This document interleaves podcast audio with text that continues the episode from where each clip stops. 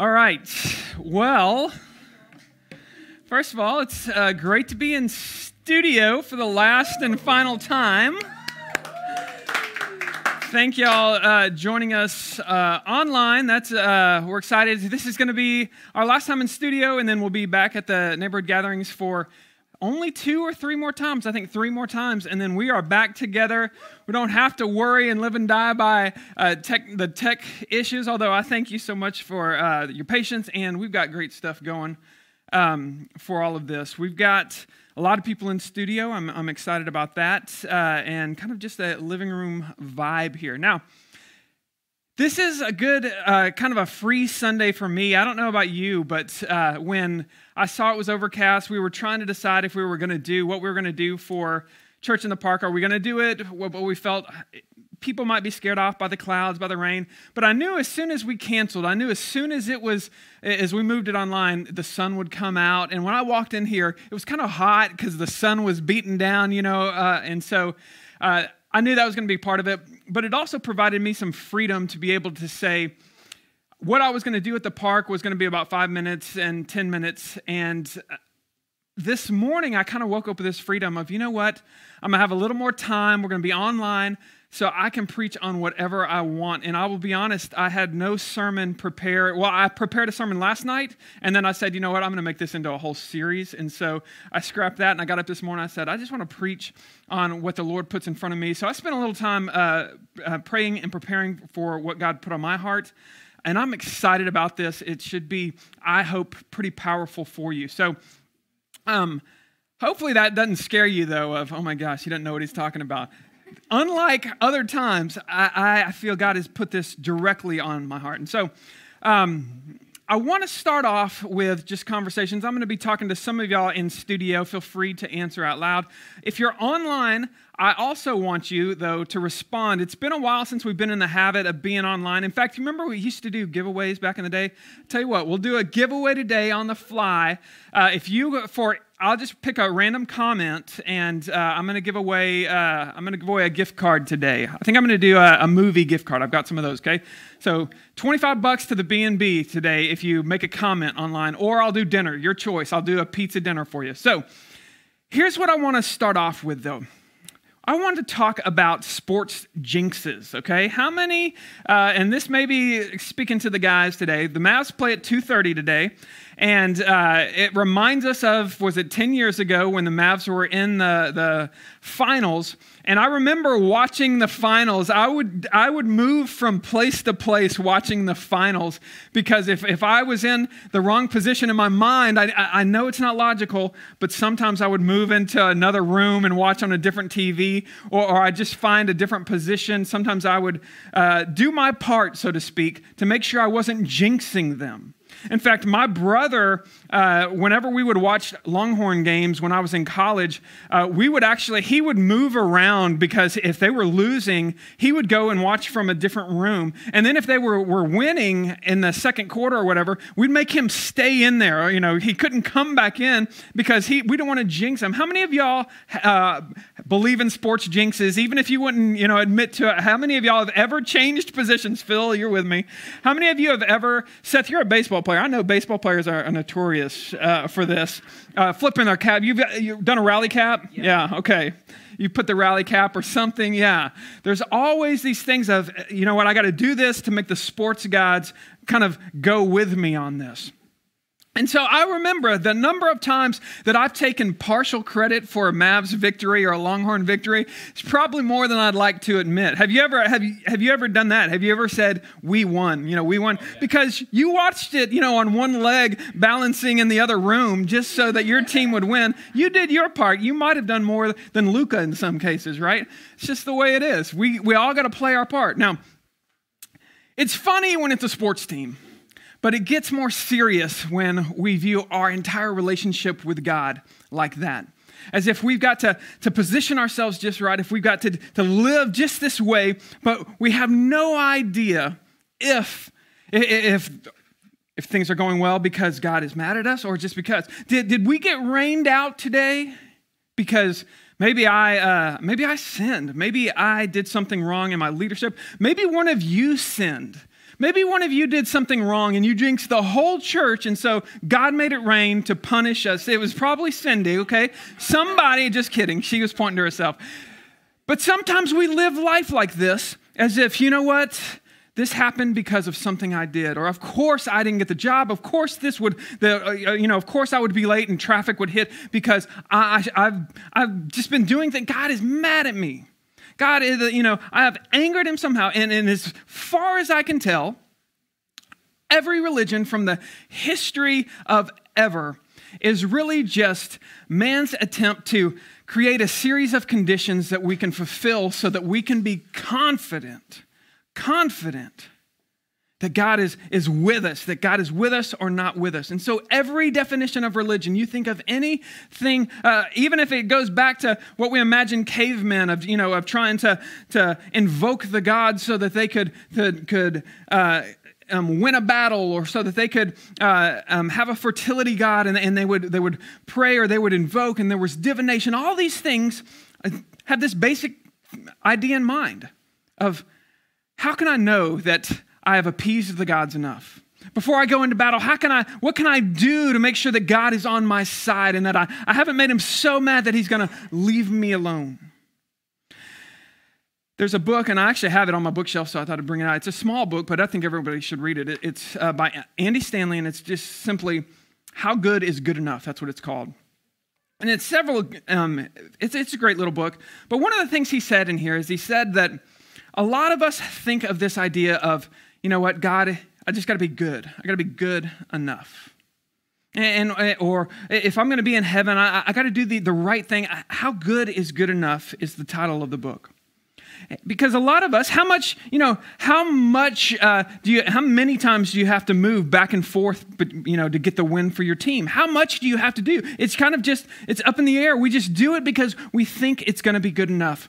But the problem with it is that nobody really knows.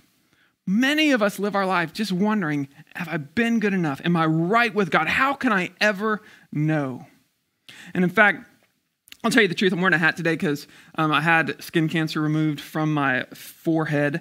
Um, and this has become, in the last year, or year and a half, it's become a just every time I go into the dermatologist, I've been uh, I've been to the dermatologist four times now in the last year, and I'm four for four on finding some sort of skin cancer. And so to the point where now I go, I'm like, I'll go for anything just because I know, hey, even if if if this little place isn't anything, they're going to find something. I just go with this knowledge that they're going to find something. And the good news is, is I've uh, because I go so regularly, they, they, they usually catch it early. You know, they cut it early, and it's it's not serious.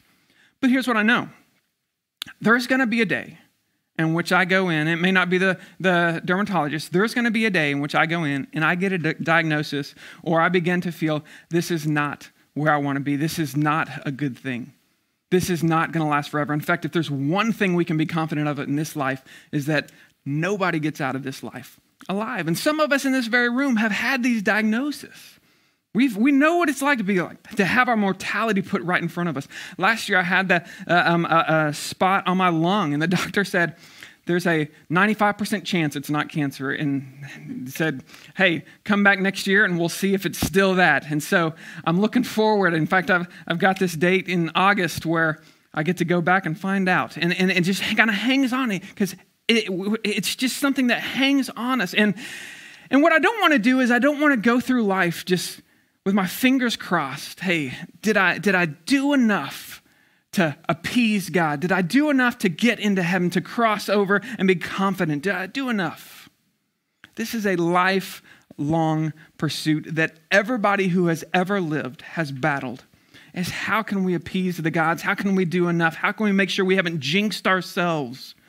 And as far as I can, can see, as I think about this, there's only a few ways we can go about this. Now, some people can say, you know what, I'm just going to be an atheist. I'm going to say God doesn't exist, and I'm going to live my life as if He doesn't exist. I'm going to try as best I can to be guilt free. And, and the problem with that is you're still going to get to the end of your life, or you're still going to get that diagnosis, and you're still going to have this wonder of, well, well, what if?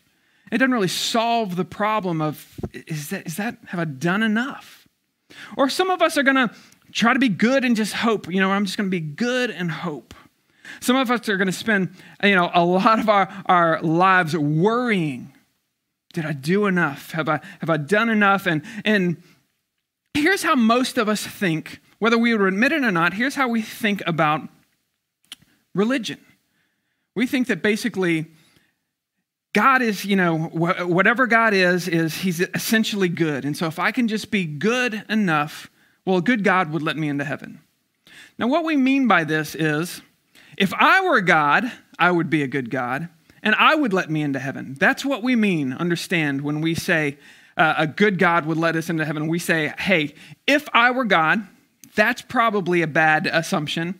I would be good. That's probably a bad assumption. And I would let me into heaven, okay? And, and that's the giving yourself the benefit of the doubt. How many of us give ourselves the benefit of the doubt way more than we give other people the benefit? Most of us, when we think about, will God let us into heaven? Of course He would. I've been good enough. One of the things Andy Stanley says in this book is he says when we live life that way, it's as if we are getting on a, on a starting line for a race, and then we hear the gun go off and the race begins, and we notice there is no course in front of us, there is no finish line. It's just simply a go. I'll tell you when you're done, I'll tell you if you won. You would never run a race like that. You would never run a, a, race where you have no idea how you're doing. You have no idea if the fastest guy is ahead of you or is he running the wrong direction and he's in, in last place. You would never, ever want to run a race like that. But yet, many of us just say, I'm going to be good enough. I'm going to do everything I can, and then uh, and, and God's going to just let me into heaven. And what we do is we compare ourselves to other people. And we usually compare ourselves to, uh, to people that are less than us, or at least, you know, hey, if they got a shot, I got a shot, right? It's just the way that it goes. So, what I want us to do today is I want to show you that no, I, no other religion, no other philosophy, there is no philosophy, as far as I can tell, that has just given us the confidence to say, how can I know? That not only am I going to go to heaven someday, that I'm, that I'm living right with God right now, that God is with me, He is for me and that, that God loves me. And not only does He love me, He likes me. How can I be sure and confident of that? How many of us today would like to just know, man, this rain wasn't because of something I did? Man, the, the reason I'm in traffic isn't because something I did. I didn't get that job because God is, or isn't because God is mad at me. I, I'm right with God and God is going to see me through all of these things. That's what I want to show you today. You see, the Bible gives us a new way to think.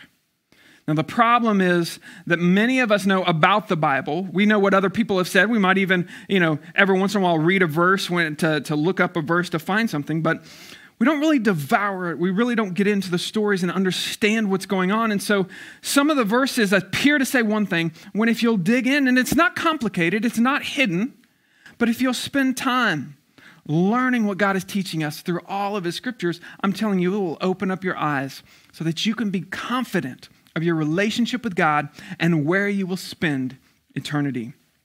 So that's my goal at the end of this is that you have 100% confidence one way or the other where you stand with God.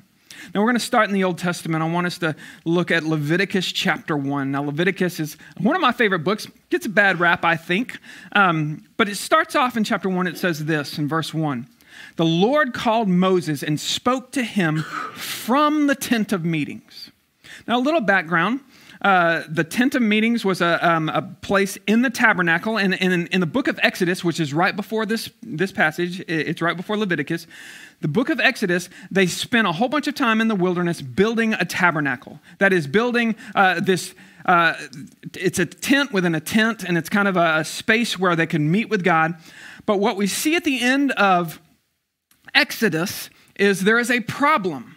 The Lord called, and Moses, uh, Lord called Moses, meaning Moses wasn't with him. The Lord had to call him, and he spoke to him. That is, God spoke from the tent, but Moses could not go into the tent. This is what it says in Exodus uh, chapter 40, verse 34. It says, The cloud that covered the tent of meeting and the glory of the Lord filled the tabernacle. So God's presence came down to be with the people it says, And Moses was not able to enter the tent of meeting because the cloud had settled on it and the glory of the Lord filled the tabernacle. So the glory of the Lord fills the tabernacle and it creates a problem. Moses cannot, can no longer go in to the presence of the Lord.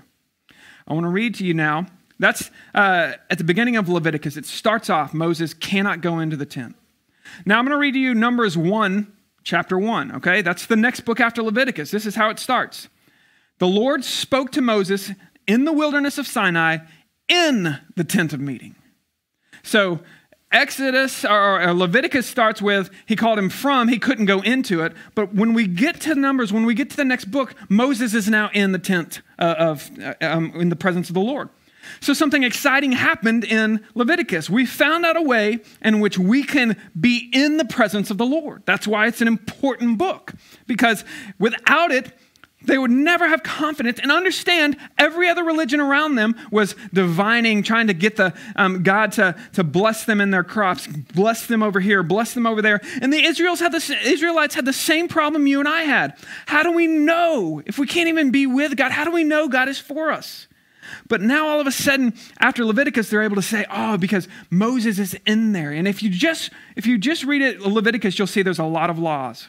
It talks about being clean and unclean. It talks about you got to do this and that. And most of us, when we see that, we say, oh, that's that's religion. You got to follow these laws, and if you follow these laws, you can be near God. And that's how we read Leviticus. But that is not what is going on here. If you've read through the, the first five books of the Bible, you'll notice something that's special about Moses. Exodus 33 says this in, chapter, in verse 11. It says, The Lord used to speak to Moses face to face as a man speaks to his friend. You see, begin to see that Moses going into the tabernacle, the, the, the reason wasn't just that God had made a way, which God had, but it was also that there was already this relationship with Moses. Moses had already spoken face to face with God. This relationship preceded Leviticus, it preceded any laws, any rules. There was this relationship that God said, Moses, I'm going to let you speak on behalf, I'm going to let you know me. And because you know me, you're going to always know that you're good. You're going to always know that you're, you're with me. In fact, um, Exodus 20, I'm going to go there now. This is the Ten Commandments, and we've heard the Ten Commandments. And if you've ever looked at the Ten Commandments, at first you're like, oh, I'm good. I haven't committed adultery. Or maybe uh, you look at it and you say, oh, no, you know, I'm not good.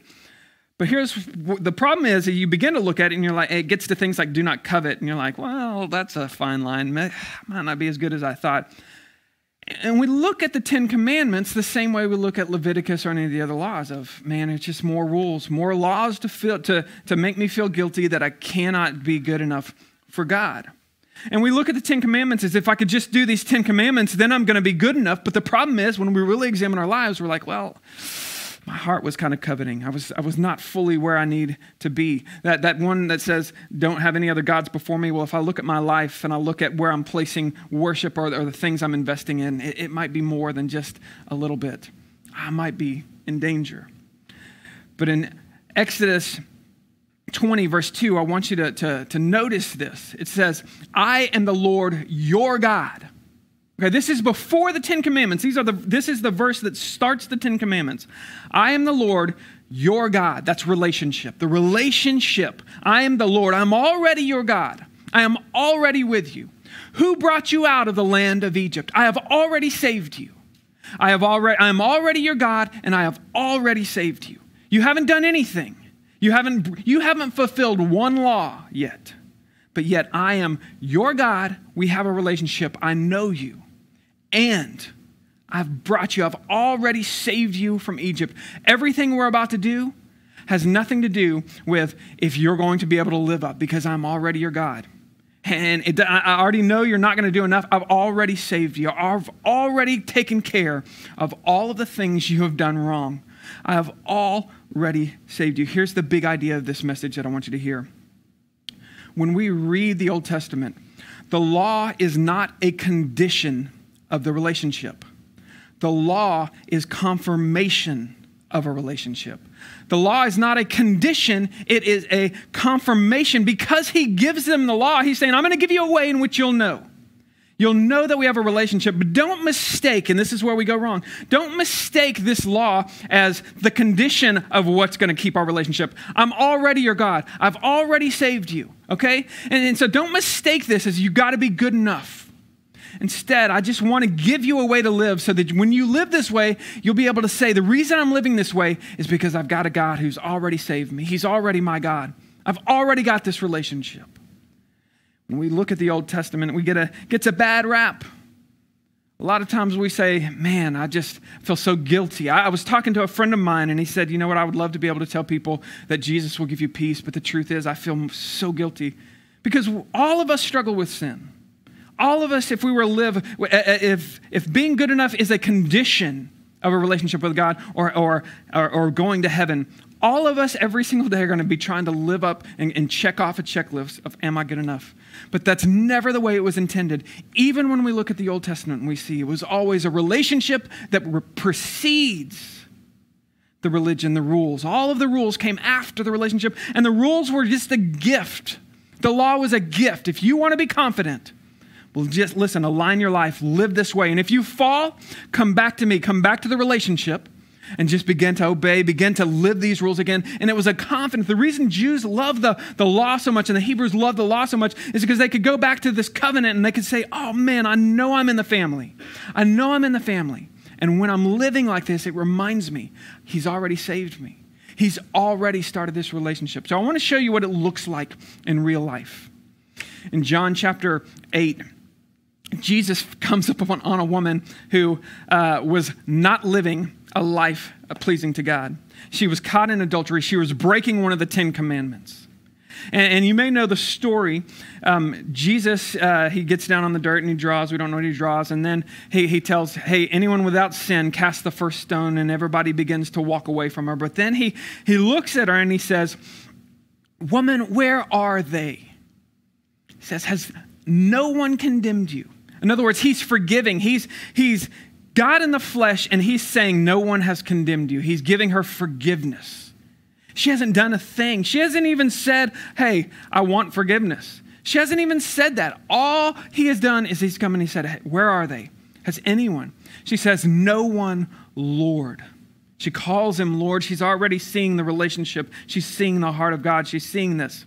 Jesus says, Neither do I condemn you. Now go and sin no more. From now on, sin no more. Now, most of us, we would read this. Maybe you've read this like this. And you would think, man, that seems like a big weight to put on somebody as you send them off as Jesus sends off. Because some of us read this as a condition. Hey, I don't condemn you now, but sin no more. You got to go and sin no more. Now, how many of us would feel good if Jesus himself says, Hey, I'll forgive you, but don't sin anymore? How many of us would walk away thinking, Oh my gosh, I would probably feel worse than if I had never met, you know, Jesus. I would much rather. Yeah, I would be like, seriously, Jesus, we're going to have to meet every single day. Every single, you know, probably four times a day at least, right? Just to clean the slate. But, but, but we need to ask the question well, what saved her? Was it this condition? Was that a condition? And no, we recognize, no, it was a relationship. It was Jesus himself who saved her. The same way that God gave Leviticus in these laws. And he said, listen, it's me that saves. God is the one who saves. He gave the, the law as a way for us to know, to be confident hey, you can live this way. You can live a righteous life, but you're not doing it so that you can be good enough so that I'll love you. I already love you. The relationship's already there. I've already saved you. I've already done the work.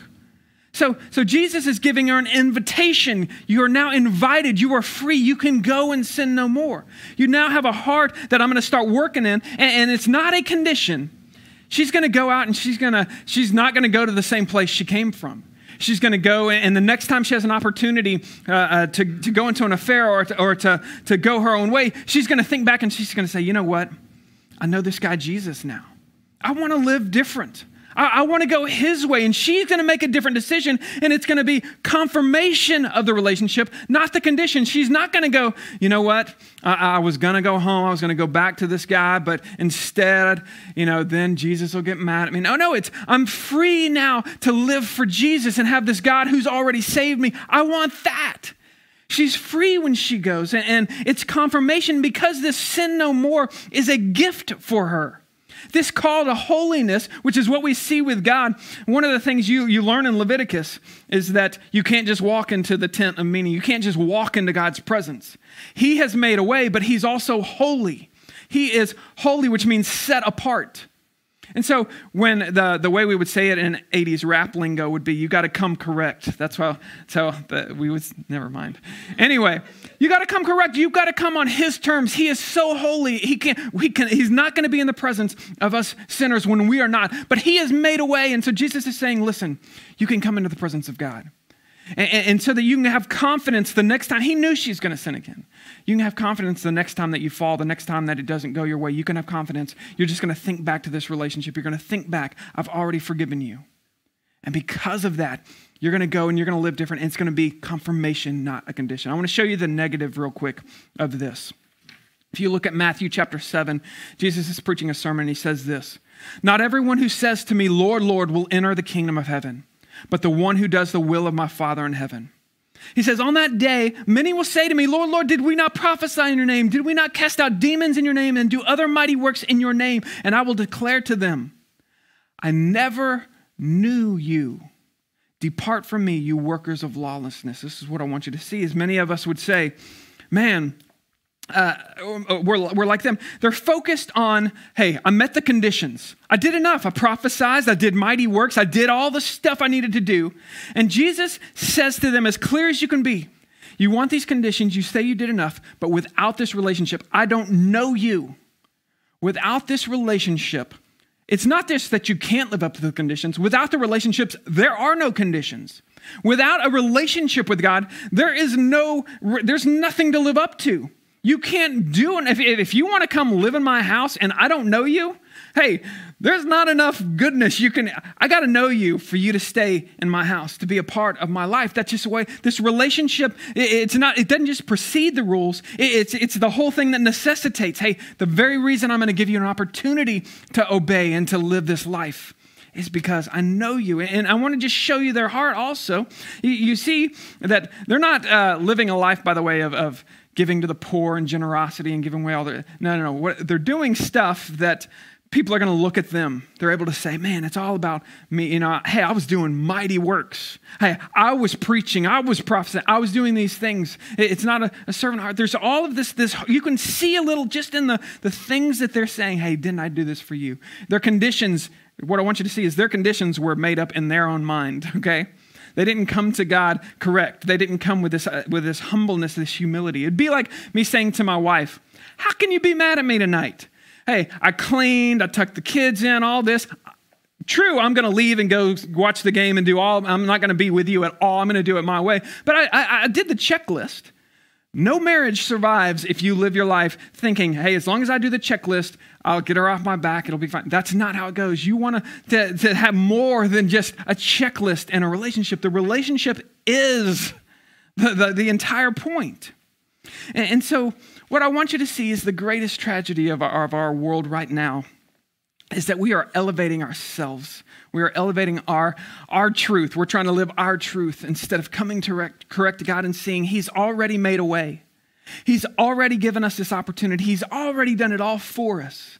And all we've got to do is say, I'm going to obey Him, His way. Not because I want to be good enough, but because He's already done it. I want that relationship. So here's what I want you to think about. Do you feel like Maybe have you felt like God is mad at you? Maybe God's punishing you for something you did, something you thought. Maybe you're stuck right now in a sin that you swore off a hundred times over that you would you would stop doing it, but stress comes or whatever happens, and, and you fall back into that sin. And in your your your brain, you begin to think, I jinxed it. Now God is going to bring the rain. Now God is going to, I'm never going to get that job. I'm never going to be blessed because God is mad at me. And your whole life is, try, is this balancing act of trying to be good enough. And you've been to church, you know all these things, but when you think about the Bible or you think about the rules and you think about the law, you forget about that relationship part. You forget that He saved you before He ever asked you to do a thing. He simply loved you. Man, some of you may have gotten some life altering scares, and you're wondering, what's going to happen next? Have I done enough? Have I, am I, how can I be sure? The one thing I want you to know is that there's this confidence we can have in the relationship, not in our ability to follow the rules.